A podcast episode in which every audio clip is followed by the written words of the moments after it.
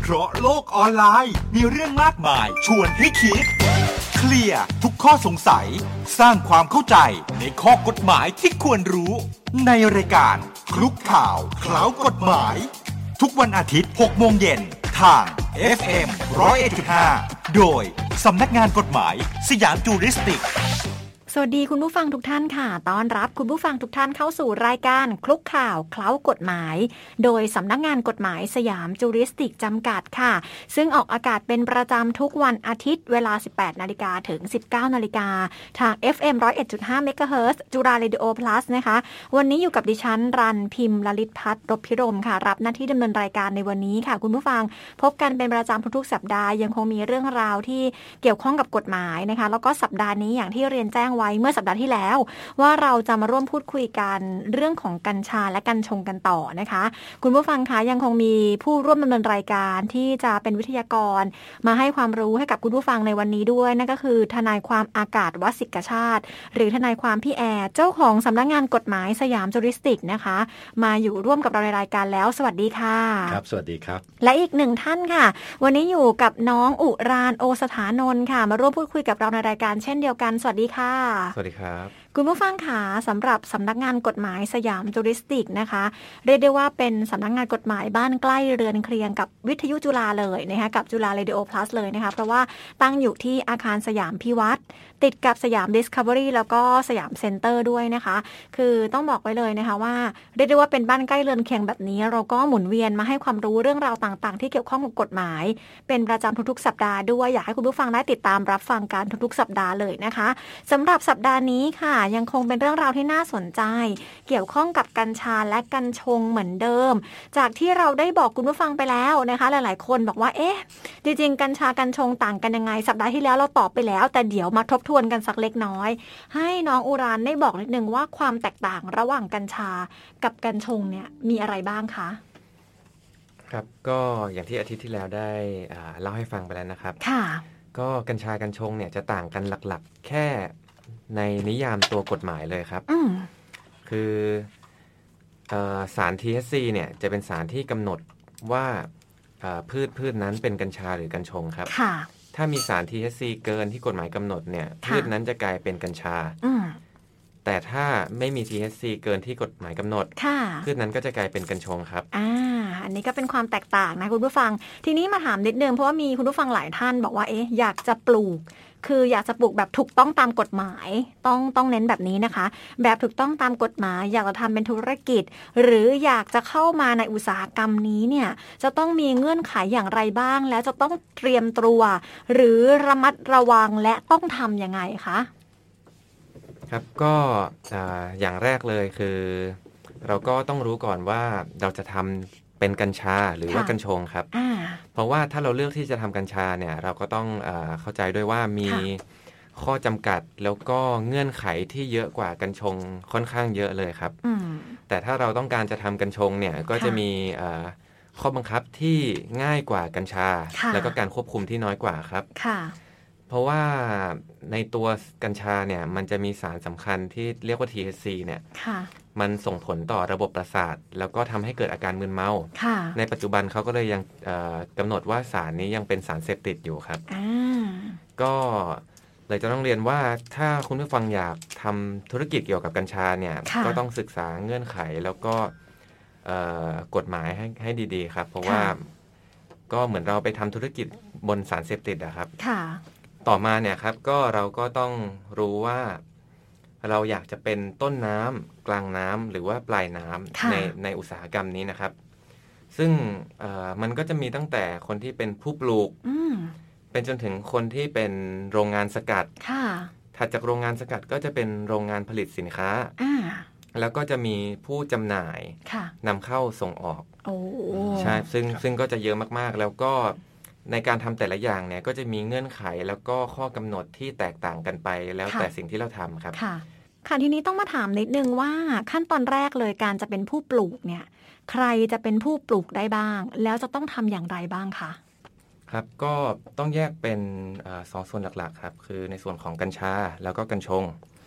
เอาเริ่มในส่วนของกัญชาก่อนครับ คือผู้ที่จะปลูกกัญชาได้เนี่ย ก็จะมีหลักๆ คือ 4 กลุ่มด้วยกัน กลุ่มแรกคือหน่วยงานของรัฐอ่าอย่างเช่น มหาวิทยาลัยรัฐเอ่อโรงพยาบาลหรือเอ่อหน่วยงานอื่นๆ อย่างเช่นออยหรือองค์การเภสัชกรรมอะไรอย่างนี้ครับ ค่ะ ส่วนกลุ่มที่สองเนี่ยก็คือสถาบันศึกษา อืม ที่มีสอนทางการแพทย์หรือเภสัชศาสตร์ครับ อืม แล้วก็กลุ่มที่ 3 เนี่ยคือกลุ่มเอ่อผู้ประกอบอาชีพเกษตรกรรม ะ หรือที่เราจะเรียกกันว่ากลุ่มวิสาหกิจชุมชน ค่ะ ครับแล้วก็กลุ่มทีสี่4เนี่ยจะเป็นกลุ่มผู้ประกอบวิชาชีพอ่าแพทย์แผนไทยเภสัชศาสตร์ หรือแพทย์ทางเลือกอะไรก็ตามครับ ค่ะ ใช่ซึ่งอ่าในกรณีที่เราเป็นวิสาหกิจชุมชนเนะครับ ค่ะ ทำฟาร์มกับกันในเอ่อในชุมชน อืม แล้วเราต้องการจะปลูกกัญชาเนี่ย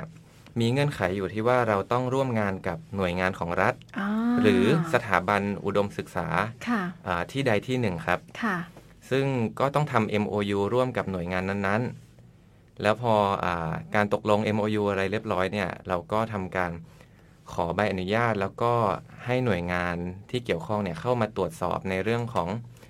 เออความปลอดภัยอย่างเช่น เรื่องว่าที่ปลูกเนี่ยมีรั้วหรือเปล่า ค่ะ มีกล้องวงจรปิดเอ่อตรวจสอบหรือเปล่า อืม หรือมีการตรวจสอบในเรื่องเออยาฆ่าแมลง ค่ะ ความปลอดภัยอะไรบ้างหรือเปล่าประมาณนี้ครับ ก็ ค่ะ ตามตามขั้นตอนไป ค่ะ ใช่ครับ อันนี้ก็เป็นการปลูกกัญชา ใช่ นะคะก็สามารถปลูกได้นะคะ แต่ว่าจะต้องมีการร่วมกันทำ MOU กับหน่วยงานของรัฐหรือสถานศึกษาก่อนนะคะ แต่ว่าจริง ๆ แล้ว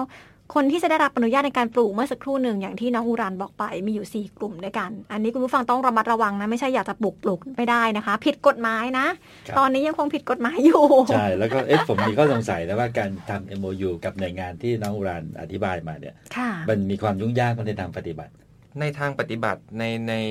ขั้นตอนเนี่ยครับไม่ไม่มีความยุ่งยากเลยครับ แต่ ครับ ว่าส่วนที่จะยากคือการทำ MOU เนี่ยมันเป็นส่วนที่สัญญาความ เป็น ขอโทษ เป็นสัญญา เป็นบันทึกข้อตกลง เป็นบันทึกข้อตก ข้อ ล ต ง กลง ที่ ระหว่าง ต้องตกลงกันทั้งสองฝั่ง อ่าครับ ซึ่งเอ่อกว่าที่วิสาหกิจกับหน่วยงานนั้นๆเนี่ยจะหาข้อตกลงได้ อันนี้ผมว่าก็ต้องใช้เวลา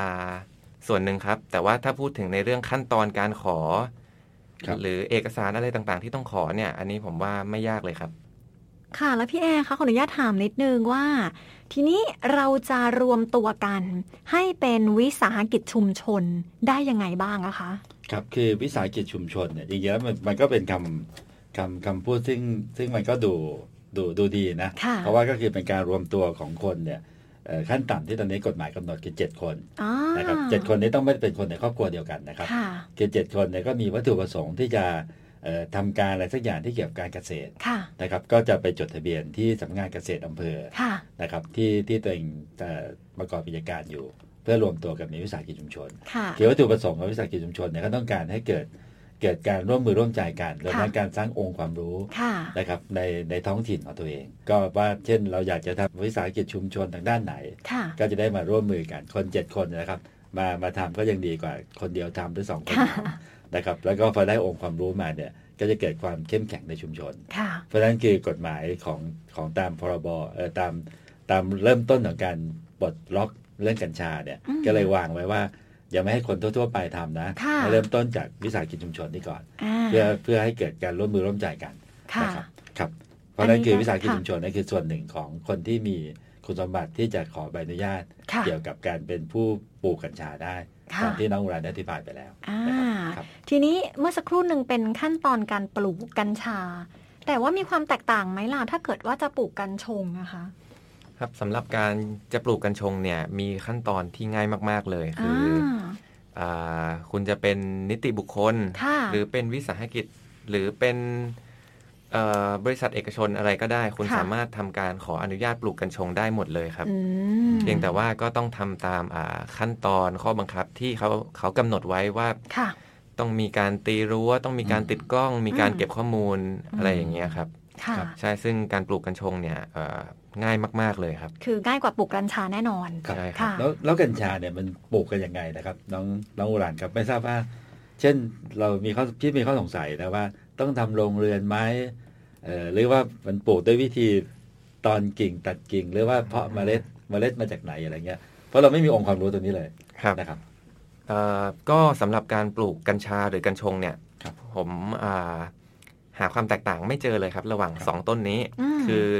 วิธีในการปลูกองค์ความรู้เทคโนโลยีเครื่องมืออะไรต่าง ๆ เนี่ย ค่ะ มันใช้เหมือนกันหมดเลย อ๋อ เพียงแต่ว่าอ่าวิธีการปลูกที่เราเห็นว่ามันมีหลาย ๆ วิธีเนี่ย ค่ะ มันก็ขึ้นอยู่กับว่าเราจะเอาผลผลิตนั้นๆ ไปใช้ทำอะไรด้วย อืม ยกตัวอย่างเช่น ถ้าเราจดวัตถุประสงค์เพื่อทำส่งโรงพยาบาลทำยาทางการแพทย์เพื่อรักษาคนเนี่ยครับ ค่ะ เอ่อวิธีในการปลูก มันก็จะเอ่อถูกบังคับให้ grower หรือผู้ปลูกเนี่ยต้องทำเป็นระบบ indoor หรือปลูก ค่ะ ภายในอาคาร อื อื ม ม ซึ่งระบบการปลูกภายในอาคารเนี่ยจะมีคอสที่ค่อนข้างสูงครับ แต่ว่าเอ่อในการคุมคุณภาพหรือความปลอดภัยต่างๆ เนี่ย มันจะเหมาะสมกับเอ่อเกรดการแพทย์มากกว่าครับ อืม ชาวบ้านขานนี่คืออะไรครับเป็นแบบเป็นโรงโรงเขาเรียกอะไรเรือนกระจก หรือว่าเป็นแบบเป็นอะไรเหมือนกับที่เราปลูกพืชเมืองเหนืออะไรอย่างนี้ไหมครับ เอ่อสามารถปลูกได้ทั้งแบบเป็นในอาคารปิดเลยครับ คือไม่ต้องเป็นโรงกระจก เป็นในอาคารปิดเนี่ยแหละ แล้วใช้ไฟสังเคราะห์ อ๋อ ในการปลูกแทน ค่ะ ใช้ระบบ อืม แอร์แทนระบบอากาศ อืม ซึ่งระบบเนี้ยครับมันในในทั่วโลกเนี่ยเขาส่วนใหญ่จะใช้ระบบนี้กัน เพราะ ค่ะ ว่าอากาศทุกที่ไม่ได้เอื้อในการปลูกพืชทุกพืชนะครับ อืม ซึ่งในเอ่อในการผลิตกัญชาเกรดการแพทย์เนี่ย ค่ะ มันจำเป็นที่ว่าจะต้องมีการควบคุมอุณหภูมิให้ค่อนข้างต่ำ อืม อืม ซึ่งสิ่งเนี้ยเป็นสิ่งที่เกษตรกรหลายคนพบเจอเลยนะครับ คือ ค่ะ คือเขาขออนุญาตปลูกกัญชง ค่ะ เขาซื้อเมล็ดกัญชงมาปลูก อืม ทุกอย่างถูกต้องตามตามกฎหมายหมดนะครับ ค่ะ แต่เขาเอ่อระบบในการควบคุมเรื่องสภาพแวดล้อมเนี่ย อืม เขาไม่สามารถคุมอากาศร้อนได้ อ่า เขาไม่สามารถคุมอากาศชื้นได้ ค่ะ ครับ กลายเป็นว่าปัจจัยพวกนี้เนี่ยส่งผลต่อปริมาณ THC ในกัญชง อ๋อ กลายเป็นว่าตอนคุณปลูกเสร็จเนี่ย ค่ะ แทนที่คุณจะปลูกได้กัญชง อืม คุณกลับได้กัญชามาแทน อ๋อคือต้นไม้สามารถแบบสังเคราะห์สารขึ้นมาเองกลายเป็นมีความเข้มข้น ใช่ค กลา รั ย บ เป็นกัญชาไปเฉยเลย เพราะอย่างเช่น ยิ่งร้อนเนี่ย ครับ เขาจะยิ่งสร้าง THC ขึ้นมาเพื่อปกป้องอากาศร้อน อ๋ออ ครับ พอเขายิ่งผลิต THC เยอะขึ้นเยอะขึ้น มันก็เกินเกณฑ์ที่กฎหมายกำหนด ค่ะ แล้วจะกลายเป็นว่าฟาร์มกัญชงอันนี้ อืม กลายเป็นปลูกกัญชา อ้า แบบ ว ไม่รู้ตัวเลยครับ ค่ะ ซึ่งเกษตรกรหลายคนเจออย่างนี้ ค่ะ ซึ่งอันนี้ก็เหมือนมันเป็นปัญหาที่เอ่อความรู้ความเข้าใจในเรื่องระบบนะครับ ค่ะ ไม่ใช่ว่าเขาปลูกไม่ดี แต่ อืม ว่าเอ่อความเข้าใจในเรื่องของเออวัตถุประสงค์ของผลผลิตที่เราจะใช้เนี่ย ค่ะ กับวิธีในการปลูกของเราเนี่ย มัน อืม ต้องเออสอดคล้องกันนะครับ ค่ะ คือถ้าเราอยากจะปลูกเพื่อเชิงอุตสาหกรรม เอาเส้นใย ไปทอเป็นผ้า ไปทอเป็นอย่างไฟเบอร์ที่ผมบอกอะครับ งเท้าา ก็อันนั้นเนี่ยสามารถใช้วิธีปลูกแบบ outdoor หรือปลูกแบบกลางแจ้งได้ ค่ะ อืม ซึ่งการปลูก outdoor เนี่ยจะมีค่าใช้จ่ายที่ถูกมากครับ เพราะว่า อ๋อ ทุกที่มันมีดินอยู่แล้ว ใช่ เราแค่โยนหวานลง ค่ะ ระบบการให้น้ำอะไรไปครับ แต่ว่า อืม ในการจะทำเกรดการแพทย์หรือ ค่ะ ในเชิงสันทนาการเนี่ยครับ ค่ะ ที่ต่างประเทศเขาทำกันเนี่ยเขาจะมีเอ่อ requirement ไว้เลยว่าเอ่อต้องใช้ระบบแบบไหนในการปลูก อ่า ซึ่งอันนี้เนี่ยผมว่าเอ่อรัฐควรส่งเสริมให้ความรู้เกษตรกรในเรื่องนี้มากขึ้นครับ อ่า เพราะว่าเอ่อหลาย ๆ คนที่ลงทุนไปเนี่ยทำกำไรหรือสร้างมูลค่าจาก ค่ะ ผลผลิตตัวเองเออยังไม่ได้เนื่องจากเขาเลือกวิธีการเอ่อที่ผิดจากวัตถุประสงค์ของเขาอะครับ อ๋ออจริง ๆ คือกัญชากับกัญชงเนี่ย ปลูกเหมือนกันแหละ ถูกเหมือนกัน เพียง ล แต่ว่าจะไปใช้ทางไหน ถ้าเกิดเราเลือกที่จะนำผลผลิตที่ได้ไปใช้ทางการแพทย์ อันนี้เขาก็จะมีการควบคุมเยอะนิดนึง อย่างที่น้องอุรันบอกนะ เลือกปลูกในที่ปิดเป็นในอาคารบ้างละ หรือปลูกกลางแจ้งก็ได้แต่ต้องมีการควบคุมเยอะนะทั้งอุณหภูมิ แสงแดด รวมไปถึงความชื้นต่างๆ ศั อ่า ตรูพืชด้วยครับ อ่า ครับ คือต้องควบคุมมากเป็นพิเศษ ถ้าเกิดเราจะใช้ทางการแพทย์ ใช่ อันนี้ก็เลย ครับ เป็นความยากง่ายละกันในเรื่องของการปลูก ค่ะ นอกจากนั้นขั้นตอนหลังจากการปลูกแล้วเนี่ย คือขั้นตอนอะไรนะคะ ก็หลังจากที่เอ่อผู้ผู้ปลูกเนี่ย ค่ะ ได้ผลผลิตออกมาเนี่ยครับ อืม ผลผลิตส่วนหนึ่งก็ต้องส่งให้กับหน่วยงานรัฐที่เราทำ MOU ร่วมกัน ค่ะ อันี้ในกรณีกัญชานะครับ ค่ะ อย่างเช่นยกตัวอย่างว่าเราทำ MOU กับมหาวิทยาลัยว่า อืม เราจะปลูกอันเนี้ยเพื่อวัตถุประสงค์ในการศึกษาวิจัย ค่ะ เราก็ต้องมีเงื่อนไขที่บอกว่าผลผลิต 100%เนี่ย อืม เราจะแบ่งให้กับมหาวิทยาลัยใช้วิจัยกี่เปอร์เซ็นต์ อ๋อ แล้วเหลือกี่เปอร์เซ็นต์ไปใช้ในเชิงพาณิชย์ ค่ะ ซึ่งในส่วนที่เหลือตาม MOU เนี่ยครับ อันนี้ก็เป็นเป็นข้อตกลงที่ 2 ฝ่ายตกลงกันเอง ไม่ได้ อ่ามี มีกฎหมายว่าตัวเลขต้อง เป๊ะๆเท่าไหร่ กำหนดไว้ที่เท่าไหร่ครับ อ๋อโอเค อ่าก็ในส่วนที่จะขายต่อได้เนี่ย ส่วนใหญ่แล้วก็จะขายให้กับผู้สกัดที่เป็นกลางน้ำครับ อืม ซึ่งผู้สกัดเนี่ยเขาก็จะรับซื้อตัวดอกกัญชาหรือดอกกัญชงเนี่ยมาจากฟาร์ม ค่ะ เพื่อนำมาสกัดเป็นสารสกัดต่อ ค่ะ ครับ เอ่อซึ่งข้อบังคับในเอ่อข้อกำหนดในเรื่องของการที่จะเป็นผู้สกัดได้เนยครับ อืม เอ่อค่อนข้างจะไม่ยุ่งยาก เพราะว่ามันจะใช้กฎหมายและกฎเกณฑ์เดียวกันกับโรงงานสกัดสมุนไพรอื่น ล้อเหมือนกันเลยเหรอ พี่รันกำลังจะถามพอดีเลย อืม ว่า สมมุติว่าบางโรงงาน หรือตัวพี่รันเองสมมตินะ อยากจะเป็นผู้สกัดบ้างเนี่ย คือเขามีเงื่อนไขกฎหมายข้อกำหนดยังไงบ้าง เดี๋ยวให้น้องอุลานเล่าเลยค่ะ ๆ ก็ในเรื่องของเออข้อกำหนดเนี่ยครับมันก็จะมีว่าคุณต้องมีบุคลากรทางเภสัชกรรมกี่คน อ่า ซึ่งกำหนดไว้ที่หนึ่งคน ค่ะ แล้วก็ต้องมีเอ่อแพทย์แผนไทยหนึ่ง ค่ะ คน มีแพทย์แผนปัจจุบันอีกหนึ่งคน อืม ที่เอ่อเป็นผู้เชี่ยวชาญของโรงงาน ค่ะ รวมถึงมาตรฐานอื่น ๆ ที่โรงงานต้องผ่านอยู่แล้ว ในเรื่องของความปลอดภัย ใน ค่ะ เรื่องของสารตกค้าง ค่ะ แล้วก็ในเรื่องของการควบคุมคุณภาพพวกเนี้ยครับ เพราะฉะนั้นผมเลยที่คิดว่าไม่ยากเพราะว่ามันเหมือนกับ อืม การทำโรงงานสมุนไพรอื่น ปกติ ๆ ใช่ครับ งั้นแสดงว่าโรงงานที่สกัดสมมติน้ำมันรำข้าว น้ำมันเมล็ดละหุ่งอะไรอย่างเงี้ยยกยกตัวอย่าง ครับ นะคะ ก็คือก็คือสามารถถ้าเกิดเขามีใบอนุญาตตรงเนี้ยเราก็ส่งให้เขาได้เลยเหรอ ก็ถ้าเขามีโรงงานทำเอ่อน้ำมันลำข้าวอยู่แล้วเนะครับ อ่ามั มันหมายความว่าเขามีเครื่อง อืม เขามีคน เขามีภูมิความรู้ ค่ะ แล้วก็เขามีใบอนุญาตแล้ว สิ่งที่เขาต้องทำเพิ่มก็คือขอใบอนุญาตในส่วนของกัญชากัญชงเพิ่ม อ่า แค่นั้นเลยครับ ตรงนี้นี่เอง อืม ก็ยังไงก็ต้องมีใบอนุญาตอยู่ดีนะคุณผู้ฟัง ทีนี้เมื่อสักครู่หนึ่งเนี่ยเราพูดถึงขั้นตอนการส่งไปที่โรงงานแล้ว แล้วโรงงานเนี่ยเขาก็ต้องมีใบอนุญาตด้วย พี่รันถามนิดนึงสิ สมมุติว่าเราส่งเข้าไปที่โรงงานเนี่ยค่ะ ผลผลิตทั้งหมดเนี่ยคือส่งไปที่โรงงานอย่างเดียวตรงเลยไหมหรือว่าเขามีการแบ่งแยกไหมคือประเทศไทยเราเนี่ย มีส่วนกลางไหมที่ต้องนำผลผลิตเนี่ยไปใช้ในการทำยารักษาหรือทำวิจัยอะไรต่างๆ อยากให้น้องอุรานได้เล่านิดนึงค่ะ ก็อันนี้ขึ้นอยู่กับเอ่อเจ้าของฟาร์มเลยครับ อ๋อ ว่าในส่วนที่เหลือจากเอ่อ MOU แล้วเนี่ย อืม เขาอยากจะนำไปขายให้กับโรงงานสกัด ห ค่ะ รือ หรือเขาจะขายให้กับคลังกัญชากลางที่เป็นของรัฐ อ๋อมีคลังกัญชา ซึ่ง กลางของรัฐด้วย ใช่ครับ อันนี้ ค่ะ เขาก็จะรับซื้อเป็นรอบๆตามความต้องการ หรอ ของส่วนตัวดอกไปครับ แต่ว่าอันนี้ผมยังไม่มีข้อมูลในเรื่องของราคา แล้วก็ อ่า เปิดรับอะไรยังไงบ้า อ๋ ง อ อย่าง ไม่ งี้ย เป็น ค ไร รับ ค่ะ แต่ว่าคลังกัญชากลางในประเทศเราเนี่ย คือคือหมายถึงว่าจัดตั้งขึ้นมา หรือว่าเป็นหน่วยงานไหนอะ เพื่ ไร อ ยังไง รับ คะ ซื้อเออดอกจากเกษตรกรที่ปลูกกัญชาอยู่ในปัจจุบันเนี่ยครับ ค่ะ ในในกรณีที่ผู้ปลูกเนี่ยไม่สามารถไปขายกับตัวโรงงานได้ อืม หรือไม่มีเอ่อสินค้าให้ไปแปรรูปต่อเนี่ยครับเขาก็ อือฮึ สามารถเลือกที่จะขาย ขายกัญชาให้กับคลังกัญชาได้ ในกรณีที่เขาเปิดรับซื้ออยู่ครับ อ๋อ แล้วทางคลังกัญชากลางก็นำไปวิจัยหรือว่าทำอะไรต่อน ำ คะ ไปวิจัยแล้วก็สกัดเป็นยารักษา แจกในคลินิกกัญชาทั่วประเทศนะครับ อ๋อโอ้โหดีจังเลยนะคะ ทีนี้มาถามนิดนึงขอย้อนกลับไปนิดนึงค่ะน้องอุราน ในเรื่องของเมล็ดพันธุ์ย้อนกลับไปผู้ปลูกนิดนึงอันนี้พี่รันสงสัย ว่าในส่วนของวิสาหกิจชุมชน หรือใครก็ตามแต่นะ ที่ได้รับอนุญาตให้ปลูกเนี่ยคือเป็นหน่วยงานของรัฐนั่นแหละ หรือสถานศึกษาต่างๆเนี่ยนะคะเขาไปหาเมล็ดพันธุ์ หรือไปนำเมล็ดพันธุ์มาจากไหนอะคะ ครับก็เมล็ดพันธุ์เนี่ยในประเทศเราเนี่ยจริง ๆ มันมีเมล็ดพันธุ์ และมีสายพันธุ์กัญชาอยู่แล้ว ค่ะ เพียงแต่ว่าแบบที่ผมได้พูดไปในอาทิตย์ที่แล้วครับ ว่า อืม พอมันมีการทำให้ผิดกฎหมายเนี่ย เราขาดการศึกษาเราขาดการพัฒนาไป 40-50 ปีได้ ค่ะ ทำให้ในปัจจุบันเนี่ยสายพันธุ์ไทยที่มีอยู่ในประเทศเนี่ย อืม ไม่มีความเข้มข้น แล้วก็ไม่มีสรรพคุณดีเท่ากับที่ต่างชาติเอาไปพัฒนา อ๋อ เราจึงเห็นได้ว่าในปัจจุบันเนี่ยหลาย ๆ ฟาร์มที่เริ่มปลูกกัญชาปลูกกัญชงกันเนี่ยครับ ค่ะ เขาจะเลือกวิธีการนำเข้าเอ่อตัวเมล็ดพันธุ์เนี่ย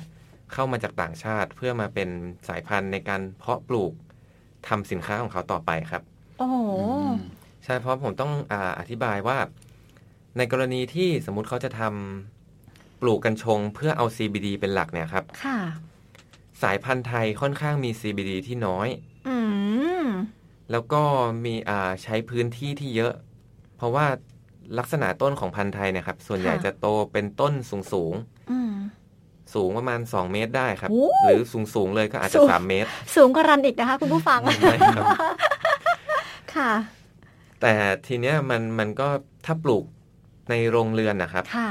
มันก็จะมีเรื่องที่ว่าต้องทำเพดานสูงอีก อ๋อ มีเรื่องของพื้นที่ที่ต้องใช้เยอะขึ้น อืม แต่กลับกันเนี่ยสามได้ผลผลิตได้สารสกัดที่น้อยกว่า อืม สายพันธุ์นอกที่ต้นเล็กกว่าครับ ค่ะ อืม มันก็เลยเป็นเหตุที่ว่าในปัจจุบันเราเห็นคนนำเข้าเมล็ดเข้ามาเอ่อหลากหลายกันเลย ขึ้นอยู่กับ อ๋อ ความต้องการไปครับ อ่า ครับโดยมากเขานำเข้าจากประเทศอะไรครับ อ๋ออันนี้อันนี้แล้วแต่เลยครับว่าเราอยากได้สายพันธุ์ไหน อืม หรือเราอยากได้ค่ายเมล็ดไหนๆอืม เพราะว่าในในโลกตอนนี้ก็มีหลาย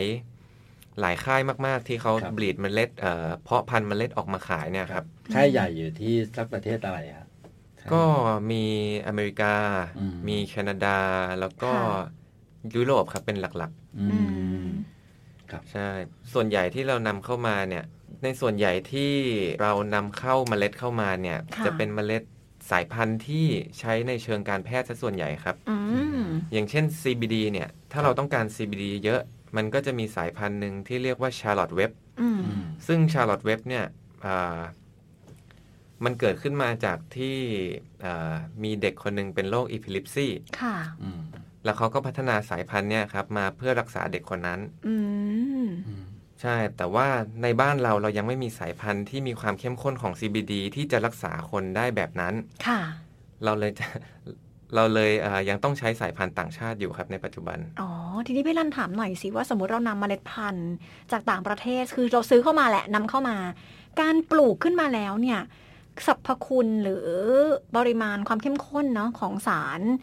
ไม่ว่าจะเป็น CBD หรือ THC เนี่ยใกล้เคียงกับที่เขาปลูกไหมคะ ก็เอ่อ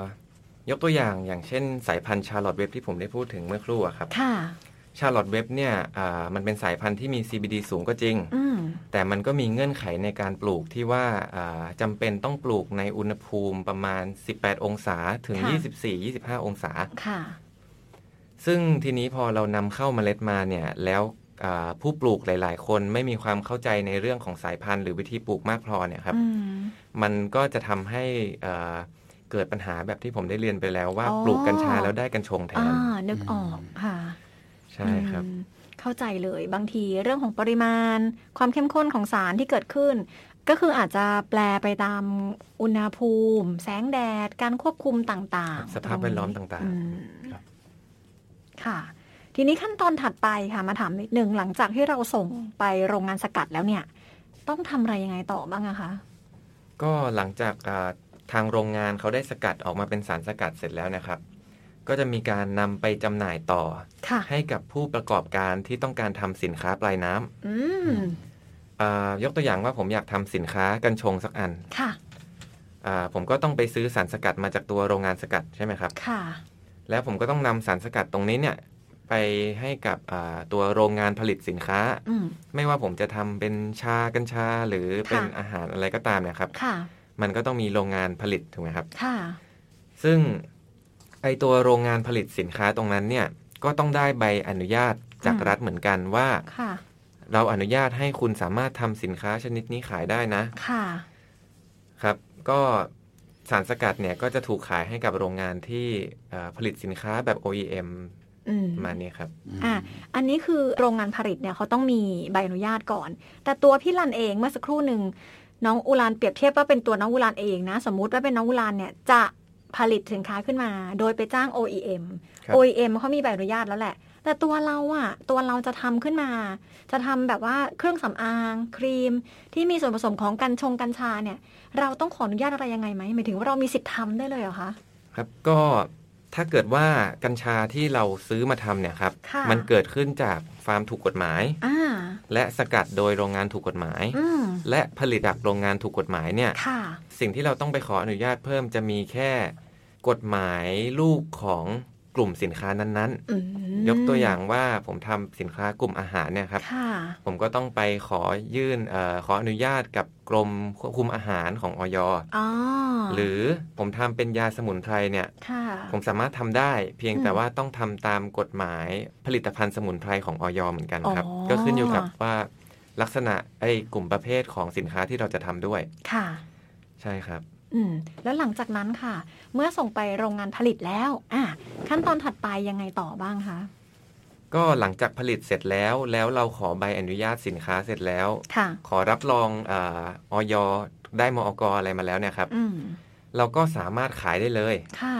ไม่ว่าจะขายในทางอินเทอร์เน็ต ขายลงเชลฟ์ตามร้านเซเว่นตามบูธวัดสันอะไรอย่างเงี้ยครับ ค่ะ เราอ่าตามหลักเนี่ยเราสามารถทำขายได้เลย อืม เพียงแต่ว่าอ่าจะมีข้อจำกัดในเรื่องของการโฆษณาอยู่ ค่ะ ยกตัวอย่างเช่น เครื่องสำอางอย่างเงี้ยครับ อันนี้ก็ ค่ะ จะเป็นกฎหมายเครื่องสำอางอยู่แล้วที่การทำเอ่อเครื่องสำอางเนี่ยคุณไม่สามารถขายสรรพคุณที่เกินเครื่องสำอางไปได้ ค่ะ ความหมายก็คือ เครื่องสำอางใช้เพื่อความสวยความงามใช่ไหมครับ อืม ถ้าเมื่อไหร่ก็ตามที่คุณโฆษณาเคลมสรรพคุณแล้วว่า แก้ปวด ค่ะ อันนี้จะผิดกฎของกฎหมายของเครื่องสำอางแล้วครับ เพราะว่า อ๋อ เครื่องสำอางไม่สามารถเคลมสรรพคุณทางการรักษาได้ อ่า เพราะฉะนั้นถ้าเราอยากจะเคลมว่ามันแก้ปวดเนี่ย อืม เราก็จำเป็นจะต้องไปจดเป็นผลิตภัณฑ์สมุนไพรแทน อ๋อ ใช่ครับ อ่ะอันนี้ก็ต้องระมัดระวังด้วยนะทางผู้ผลิตนะคะ หรือว่าใครที่จะนำออกมาจำหน่าย เรื่องของการใช้คำเรื่องของการเคลม การโฆษณาสินค้าต่างๆ อันนี้ต้องต้องดูประเภทด้วยนะคะนะว่าใช้ด้านไหนทางไหนนะคะ ก็ต้องระมัดระวังด้วย ทีนี้ต้องมาถามเด็กดึงว่ามีขั้นตอนหลังจากนี้อีกไหมคะ หรือถ้าเกิดว่ามีใครทำผิดกฎหมายเนี่ยตอนนี้เดี๋ยวให้พี่แอร์ทบทวนดีกว่าว่าตั้งแต่สัปดาห์ที่แล้วแล้วเราเคยได้พูดกันไปอยู่ช่วงหนึ่งว่า ถ้าเกิดเราปลูกเองโดยไม่ได้รับอนุญาตอะไรอย่างเงี้ยนะคะ โทษจะเป็นยังไงบ้างอะคะ ครับก็ก็คือมันมีสองอย่างที่ผมอยากจะพูดถึงเอาเรื่องอุปสรรคก่อนละกัน ค่ะ เพราะฟังจากที่น้องอุรานพูดถึงเนี่ยผมก็ถือว่าเป็นความปรารถนาดีของหน่วยงานของรัฐนะ ค่ะ ที่ก็ก็เราก็คิดเราก็คิดตัวเองนะว่าว่ากัญชาเนี่ยเอ้ยมันน่าจะเป็นพืชแบบพืชเศรษฐกิจของ ของ ประ ไท เท ย ศ เรา เรา ใช่ค่ะ หมายความว่าภูมิประเทศเอ่อสายพันธุ์อะไรต่างๆเราเนี่ยน่าจะซัพพอร์ตทุกอย่างที่ทำ ค่ะ ให้พอรัฐบดล็อกแล้วเนี่ย ค่ะ มันจะไปชิวเลย อืม แต่ถ้าที่ฟังจากน้องอุรานพูดเนี่ยก็ดูแล้วมันจะต้องมีช่วงพัฒนาพัฒนา ค่ะ นะครับอย่างน้อยอย่างเช่นสายพันธุ์ที่บอกว่าเนื่องจากเราถูกควบคุมว่ากัญชาเป็นเรื่องผิดกฎหมายเนี่ยทำให้เราไม่ได้พัฒนาเรื่องสายพันธุ์เนี่ยมาถึง 50 ปีใช่ไหม โอ้ ประมาณ นน ห้าสิบปี ใช่ค่ะ เพราะว่าเพราะเพราะฉะนั้นก็คือเราเลยไม่สามารถที่จะมีเมล็ดพันธุ์กัญชา ที่จะไปสู้กับตลาดโลกได้ ค่ะ ก็เลยเป็นเหตุที่ต้องนำเข้าจากประเทศต่าง ค่ะ ๆซึ่งในผมก็พูดขำๆนะผมเคยบอกกับคนที่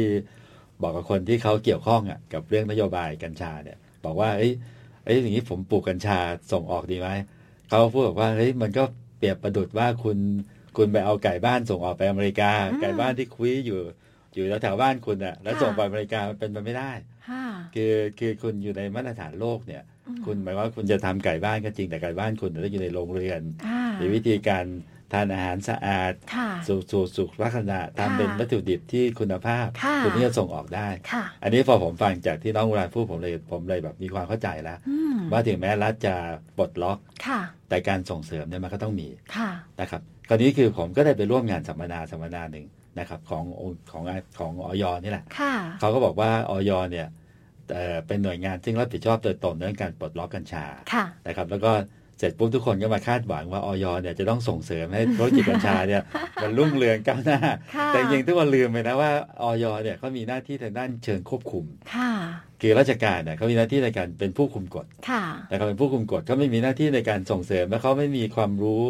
องค์ความรู้ที่จะไปส่งเสริมได้ว่าเอ้ยกัญชาเนี่ยจะต้องไปผลิตพันธุ์ไหนอย่างไร ค่ะ ต้องอย่างไงอะไร อื ก็ ม เป็นเรื่องของภาคเอกชน ค่ะ ที่ต้องเป็นผู้ดำเนินการนะครับ เพราะฉะนั้นผมก็คิดว่าว่าถ้าภาคเอกชนเนี่ยที่คุณมีศักยภาพ ค่ะ และคิดว่ากัญชาเนี่ยเป็นเรื่องที่ควรจะทำให้เสริมแต่งให้ผลิตภัณฑ์ของคุณดีขึ้น เช่นผมดูอย่างอาหารนะนะ ค่ะ นะเมนูกัญชาเนี่ยก็เพิ่มมูลค่านะ ใช่ เพราะว่าผมดูในผมไปทานร้านอาหารใหญ่ร้านหนึ่ง ค่ะ เมนูกัญชาที่ที่มีคำว่ากันเนี่ย ราคาจะเพิ่มขึ้นมาประมาณทักสามสิบถึงห้าสิบาท ใช่ค่ะ นะครับรสชาติจะรสชาติจะอย่างผมว่าก็ไม่ ไม่รู้อุปทานหมูหรือเปล่า ต้องขอโทษคนที่เขาพยายามส่งเสริมนะว่า ค่ะ ผมก็พอกินไปเราก็รู้สึกว่ามีความร่าเริงนิดหน่อย ค่ะ นะครับ นิดหน่อย แต่ว่าพอฟังแบบว่าไอ้ใบใบของกัญชาเนี่ย อืม ก็ไม่ได้มีไม่ได้มีฤทธิ์แบบนั้นมากนะ แต่ผมก็ ค่ะ ถือว่าว่าในเมื่อมันเป็นของใหม่เนี่ย ค่ะ แล้วก็รัฐอุตสาห์ส่งเสริมแล้วเนี่ย ค่ะ ก็อยากให้ให้ท่านผู้ฟังเนี่ยได้ลองชิมดู อาหารที่พี่แอร์ไปทานนี่คือมีใบโชว์ให้ดูเลยไหมคะ อ่าใช่ครับ ก็คืออ อ เขาบดเข้ามาเลย สมมติว่าเราเราสั่งพอดีเป็นร้านอาหารชื่อดังอะนะ ค่ะ เอ่อสมมติผมยกตัวอย่าง เช่นชูชีกุ้งอย่างเงี้ย อ่ เขาจะ ค่ มีกัญชาใบกัญชาเขียวๆเนี่ยบดละเอียดละเอียดผสมเข้ามา แล้ว พอเราทานแล้วก็จะรู้สึกว่าเอ๊ะมีลักษณะพิเศษ เหร ผ อ มไปทาน คะ ซ้ำอ่ะคือผมแต่ที่ผมไปทานเองแล้ว ค่ะ ผมก็พาเพื่อนไปทานพา ค่ะ ครอบครัวไปทาน ด้วยความ ค่ะ รู้สึกเรารู้สึกว่ามันมีความเด่นในความว่ากันนี่แหละเราให้ หอคะ เราไปทานของผิดกฎหมายกัน เพราะว่า ซึ่งไอ้ของผิดกฎหมายของผมเนี่ยผมก็ถือว่า อื มันในเมื่อกฎกฎหมายมันยังอยู่อะนะ ค่ะ แต่เขาผ่อนคลายให้นิดนึงว่า เอ้ย คุณใช้ใบทำได้นะ อืม แต่ว่ายังนึกภาพไม่ออกนะที่น้องน้องน้องอุรานพูดแต่ว่าต้นไม้หนึ่งต้นเนี่ยต้นกัญชาหรือกัญชงหนึ่ง ค่ะ เอาตั้งแต่ตั้งแต่กัญชาหนึ่งกัญชงหนึ่งต้นเนี่ย ค่ะ ปลูกไปปลูกมามันกลายเป็นกัญชา อ่า จากถูกกฎหมายกลายเป็น ผิดกฎหมาย ผิดกฎหมายเนี่ย รัฐจะควบคุมยังไงผมก็ยังมีข้อสงสัยในข้อที่หนึ่ง อ่า นะครับ ค่ะ ข้อที่สองต้นกัญชาหนึ่งต้น อืม ใบไม่ผิดกฎหมาย แต่ดอกส่วนประกอบอื่น อ่า ผิดกฎหมาย ค่ะ ผมก็มีข้อแปลกใจว่ารัฐจะควบคุมยังไง อืม นะครับ ซึ่งตรงเนี้ยตรงข้อแปลกใจของผมเนี่ยผมถึงนับถือคนที่เขาพยายาม ค่ะ มาก ค่ะ ว่าเขาอุตสาห์ทำได้ถึงขนาดเนี้ยประกาศนโยบายมา ค่ะ เสรีกัญชาถึงขั้นจะปลูกในเครือครัวเรือน 6 ต้นเนี่ย ค่ะ ผมถือว่าเขาก็มีความกล้า อืม แล้วเสร็จแล้วในช่วง 2 ปีกว่า ธุรกิจของกัญชาก็เริ่มเกิดขึ้น ค่ะ จากการปลดคลายของภาคของภาครัฐลง ค่ะ นะครับ เพราะฉะนั้นคือก็ถือว่าเป็นสิ่งที่น่าจับตามองกันต่อไปนะครับ คราวนี้คือในตัวผมเองเนี่ย ผมก็มองแต่เฉพาะด้านกฎหมายนะ ค่ะ คราวนี้เราลองมาย้อนผู้ให้ผู้เชี่ยวชาญก็พูดถึงปัญหาอุปสรรคกันหน่อยดีไหม ค่ะ ว่าเราจะ ได้ ได้ เลยค่ะ ร่วมร่วมกันนะ จะได้ ค่ะ ร่วมกันฟังนะครับ ค่ะ เชิญนะอุรานครับ ก็อุปสรรคเนี่ยคือจะคล้ายๆกับที่ผมได้เอ่อพูดไปในอาทิตย์ที่แล้วนะครับ อืม คือมันเป็นอุปสรรคในส่วนของข้อจำกัดที่เราจะทำสินค้าได้ ครับ ซึ่งโอเค ปลูกได้สกัดได้ทำสินค้าออกมาได้ แต่ถึงตอนขายเนี่ยเขาจำกัดไว้อยู่ว่าอ่าสินค้านั้นๆ จะมีความเข้มข้นได้เท่าไหร่ ซึ่งในในตลาดไทยโอเค มันไม่มีปัญหาอยู่แล้วครับ เพราะว่าทุกคนอยู่ใต้เอ่อข้อบังคับเดียวกัน อืม แต่พูดถึงกรณีที่เราจะไปแข่งกับต่างชาติเนี่ยเอ่อวันที่เราอยากจะเอาสินค้าเราไปวางสู้บนเชลฟ์กับสินค้าต่างชาติ ค่ะ ไม่ว่าจะเป็นอาหารขนมอาหารเสริม หรืออใช้เชิงสันทนาการก็ตามเนี่ยครับ ค่ะ อเรายังไม่สามารถทำได้ อืม ถ้าเกิดว่ายังมีข้อจำกัดในการทำสินค้าอยู่แบบในปัจจุบัน ค่ะ ใช่ครับ เพราะว่าผมมองว่าเราเสียโอกาสกันมาหลายหลายสิบปีแล้ว อืม ครับ เพราะฉะนั้นเอ่อในเมื่อเราตัดสินใจจะเปิด คือผมจะไม่ใช้คำว่าเสรี ผมมองว่าคำว่าปลดล็อกเนี่ยจะเหมาะสมซะมากกว่า ค่ะ เพราะมันไม่ใช่การที่ว่าเสรีกัญชา แล้วใครจะเดินสูบที่ไหนก็ได้ อืม ใครอยากซื้ออยากขายอะไรก็ได้ ผมมองว่ามันคือคำว่าปลดล็อกมากกว่าครับ ที่ว่า ค่ะ เราต้องดึงเอ่อความเป็นอาชญากรรมเนี่ยออกจากตัวกัญชาก่อน อืม เพื่อให้เราสามารถได้ใช้ผลประโยชน์ทางการแพทย์และทางเศรษฐกิจได้เต็มเต็มประสิทธิประสิทธิภาพจริงๆอะครับ ค่ะ ซึ่งผมผมเชื่อว่าประเทศเราเป็นประเทศการเกษตรอยู่แล้ว อืม มีคนทำเกษตรมากมาย มีคนศึกษาเรื่องนวัตกรรมการเกษตร ค่ะ มีการศึกษาต่อว่าจะเอาผลผลิตเกษตรนั้นๆ ไปต่อยอดเป็นอะไรได้บ้าง ค่ะ ซึ่งเอ่อสำหรับกัญชาเนี่ยครับมันมันยังไม่เกิดเอ่อกระบวนการแบบนั้นขึ้น อืม เพราะว่าในในข้อจำกัดในการทำสินค้าเนี่ยครับ ค่ะ ซึ่งมันมันก็เป็นปัญหาส่วนหนึ่งด้วยที่ว่า ผู้ประกอบการหลายคนกลัวว่าไอ้ข้อบังคับตรงเนี้ย มันจะทำให้สินค้าที่เขาทำออกมาเนี่ย ไม่มีการซื้อซ้ำบริโภคซ้ อืม อืม ำมันมันเลยกลายเป็นว่านักลงทุนเอ่อบางส่วนเนี่ยจะเห็นความจะคิดถึงความกลัวมากกว่าโอกาสครับ อืม แต่จริง ๆ แล้วเนี่ยคือผมมองว่าเรามีโอกาสมากยังไงเราก็แข่งกับตลาดโลกได้ อืม ครับ เพียงแต่ว่ารัฐต้องอาจจะเปิดใจและไว้ใจภาคประชาชนมากกว่านี้หน่อยครับ ค่ะ ครับ ก็คือ ใช่ ถ้าถ้าที่ผมฟังเนี่ย ก็สอดคล้องที่ผมคิดอยู่ในใจนะว่า อย่างเช่นถ้าเราไปทานอาหารเนี่ย เมนูกัญชากับเมนูปกติ ค่ะ ราคาต่างกันสัก 30 50แต่ ค่ะ สมมติเราสั่ง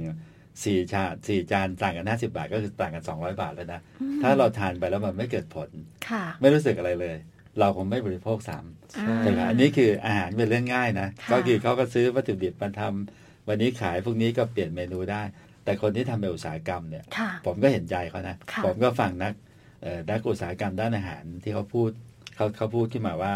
ถ้าเขาจะทำเมนูกัญชาเพื่อทำเพื่อเพื่อจำหน่ายเนี่ยในระบบโรงงาน ค่ะ เขาต้องลงทุนก็หลักคงเป็น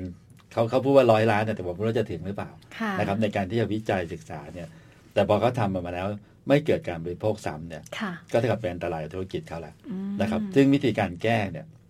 เท่าที่ผมฟังคือมันจะต้องให้รู้ว่า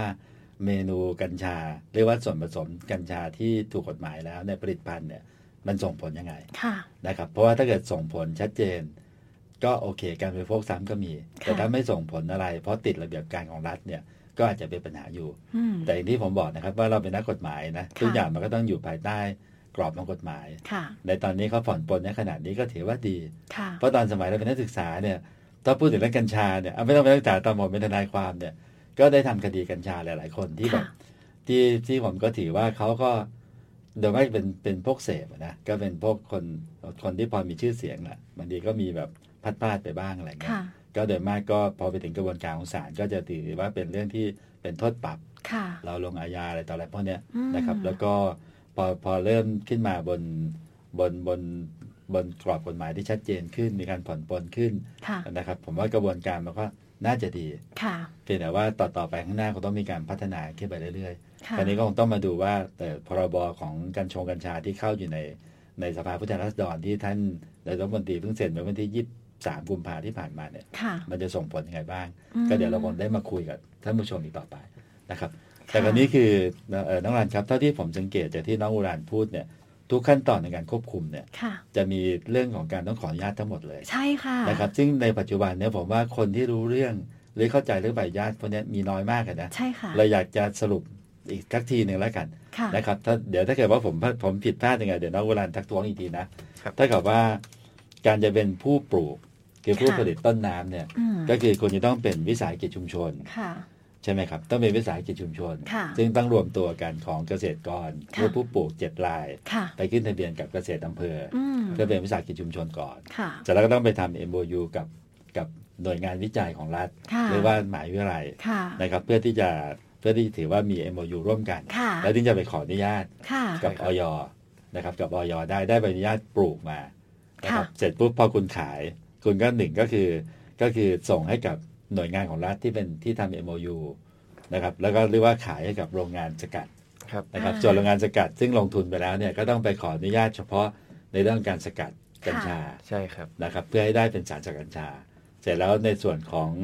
ของผู้อันนี้คือกลางน้ำ ค่ะ ส่วนปลายน้ำก็คือเป็นผู้ที่นำเอาสารสกัดไปใช้ประโยชน์ ค่ะ ก็ต้องไปขึ้นทะเบียน อืม เป็นผู้จำหน่าย อ่า ผลิตภัณฑ์ที่มีส่วนเกี่ยวข้องกับกัญชา ค่ะ ใช่ไหมครับ อันนี้พี่เข้าใจถูกไหมครับ อ่าอันนี้ขอแก้ในส่วนของปลายน้ำนิดหนึ่งครับ ครับ อ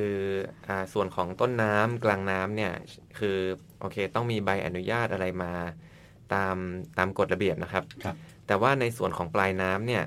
เอ่อผู้ประกอบการจะไม่ได้ทำตามในกฎของเอ่อกฎระเบียบในส่วนของกัญชา ค่ะ แต่ผู้ประกอบการจะต้องทำตามกฎระเบียบในส่วนของสินค้าครับ อืม ครับ คือถ้าทำอาหารที่มีกัญชาเนี่ย ค่ะ คุณต้องตามกฎหมายอาหาร อืม ถ้าทำอาหารเสริม อ่าโอเค คุณก็ต้องตามกฎหมายอาหารเหมือนกัน อืม ครับ หรือถ้าคุณทำเป็นยา ครับ คุณก็ต้องไปตามกฎหมายผลิตภัณฑ์สมุนไพรครับ ค่ะ ครับ แต่ว่าคือถ้าต้นน้ำกลางน้ำมันถูกกฎหมายมาหมดเนี่ย ค่ะ ผู้ประกอบการสามารถทำสินค้าอ่าออกมาได้เลยครับ เพียงแต่ว่าต้องถูกต้องตามกฎหมายของประเภทสินค้านั้นๆครับ อืม ครับ ครับ โอเค ก็คือเรียกว่าทุกขั้นตอนเนี่ยเราก็มีกฎหมายของออยควบคุมไม่หมด ค่ะ ซึ่งซึ่งซึ่งสมัยเนี่ยนะเราฟังแล้วเหมือนจะยุ่งยากอะนะ แต่ถ้าลองไปศึกษาจริงๆเนี่ยอาจจะไม่มีความยุ่งยากก็ได้ ค่ะ เพราะฉะนั้นคือก็อยากให้คนที่อยากเข้ามาในธุรกิจเนี้ย ก็อย่าได้ท้อถอย ค่ะ แล้วก็อย่าได้ทำผิดกฎหมาย อืม นะครับ ก็ทำให้มันถูกกฎหมาย ค่ะ ดีที่สุดนะครับอย่างนี้ผมสังเกตเนี่ยตัวที่น่าจะเป็นปัญหานะก็คือ เช่น การควบคุมดอก ค่ะ ดอกหรือว่าส่วนประกอบอื่นซึ่งซึ่งห้ามห้ามจำหน่ายเนี่ยต้องส่งเข้าเอ็มเอ่อคลังกลาง หรือว่าส่งเข้าหน่วยงานเป็นเอวูโดยเฉพาะเนี่ยก็อาจจะมีรั่วไหล ค่ะ ผมคิดว่าจะรั่วไหลโดยเจตนาไม่เจตนาอะไรก็ตามอ่ะแต่ว่าก็คิดว่าเมื่อท่านตั้งใจจะเข้ามาในธุรกิจแล้วนี้แล้วเนี่ยก็ยังควบคุมให้ถูกต้องดีกว่า ค่ะ นะครับรวมทั้งถ้าผมก็พยายามศึกษาให้ได้องค์ความรู้นะอย่างที่ผมบอกว่านักกฎหมายเราเนี่ยเราต้องทำตัวเป็นซอฟต์แวร์ ค่ะ นะครับในการที่พัฒนาตัวเอง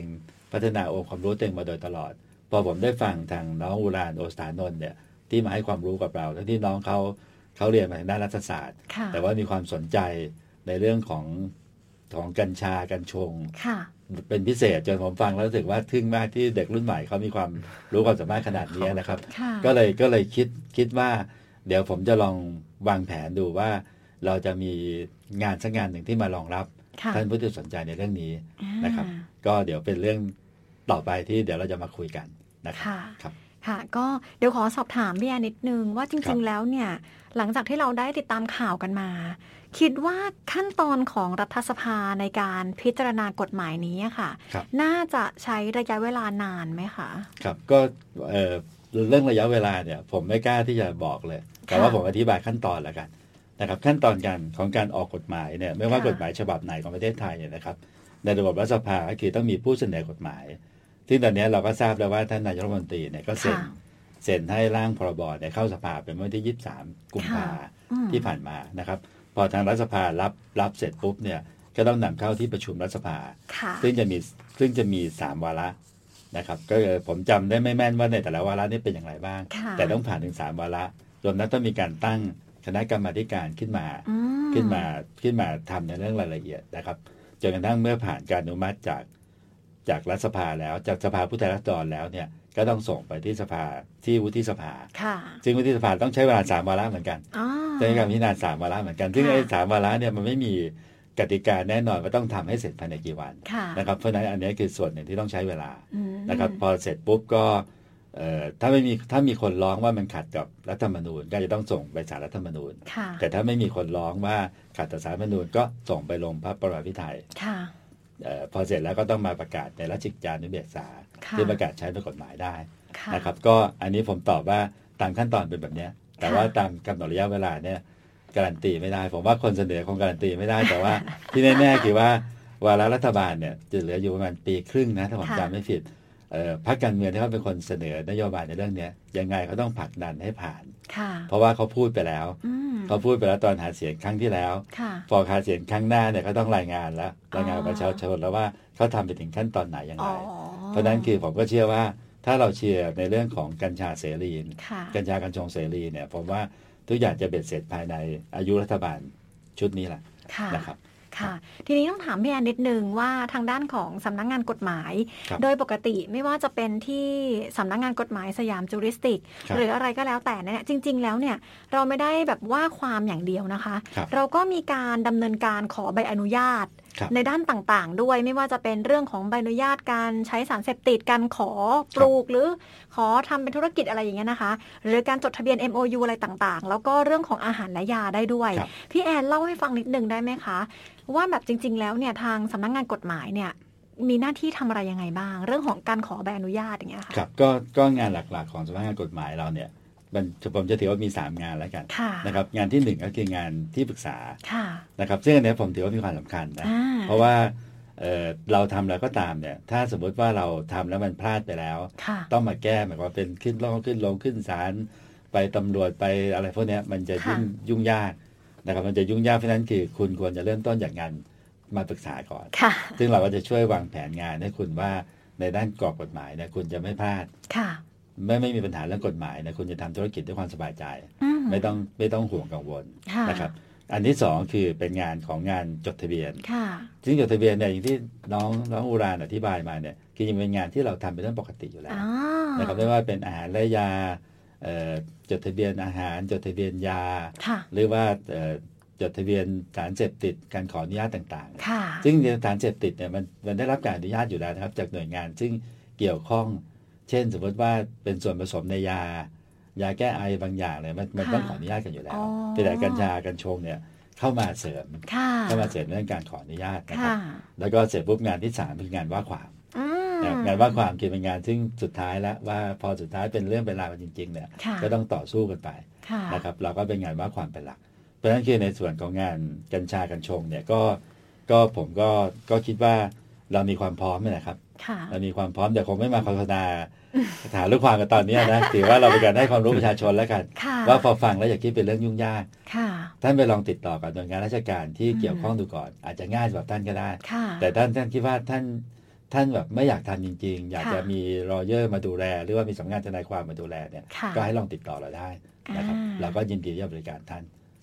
ค่ะ ก็สำหรับท่านใดสนใจนะคะ ทางด้านของสำนักงานกฎหมายสยามจูริสติกจำกัดนะคะ ซึ่ง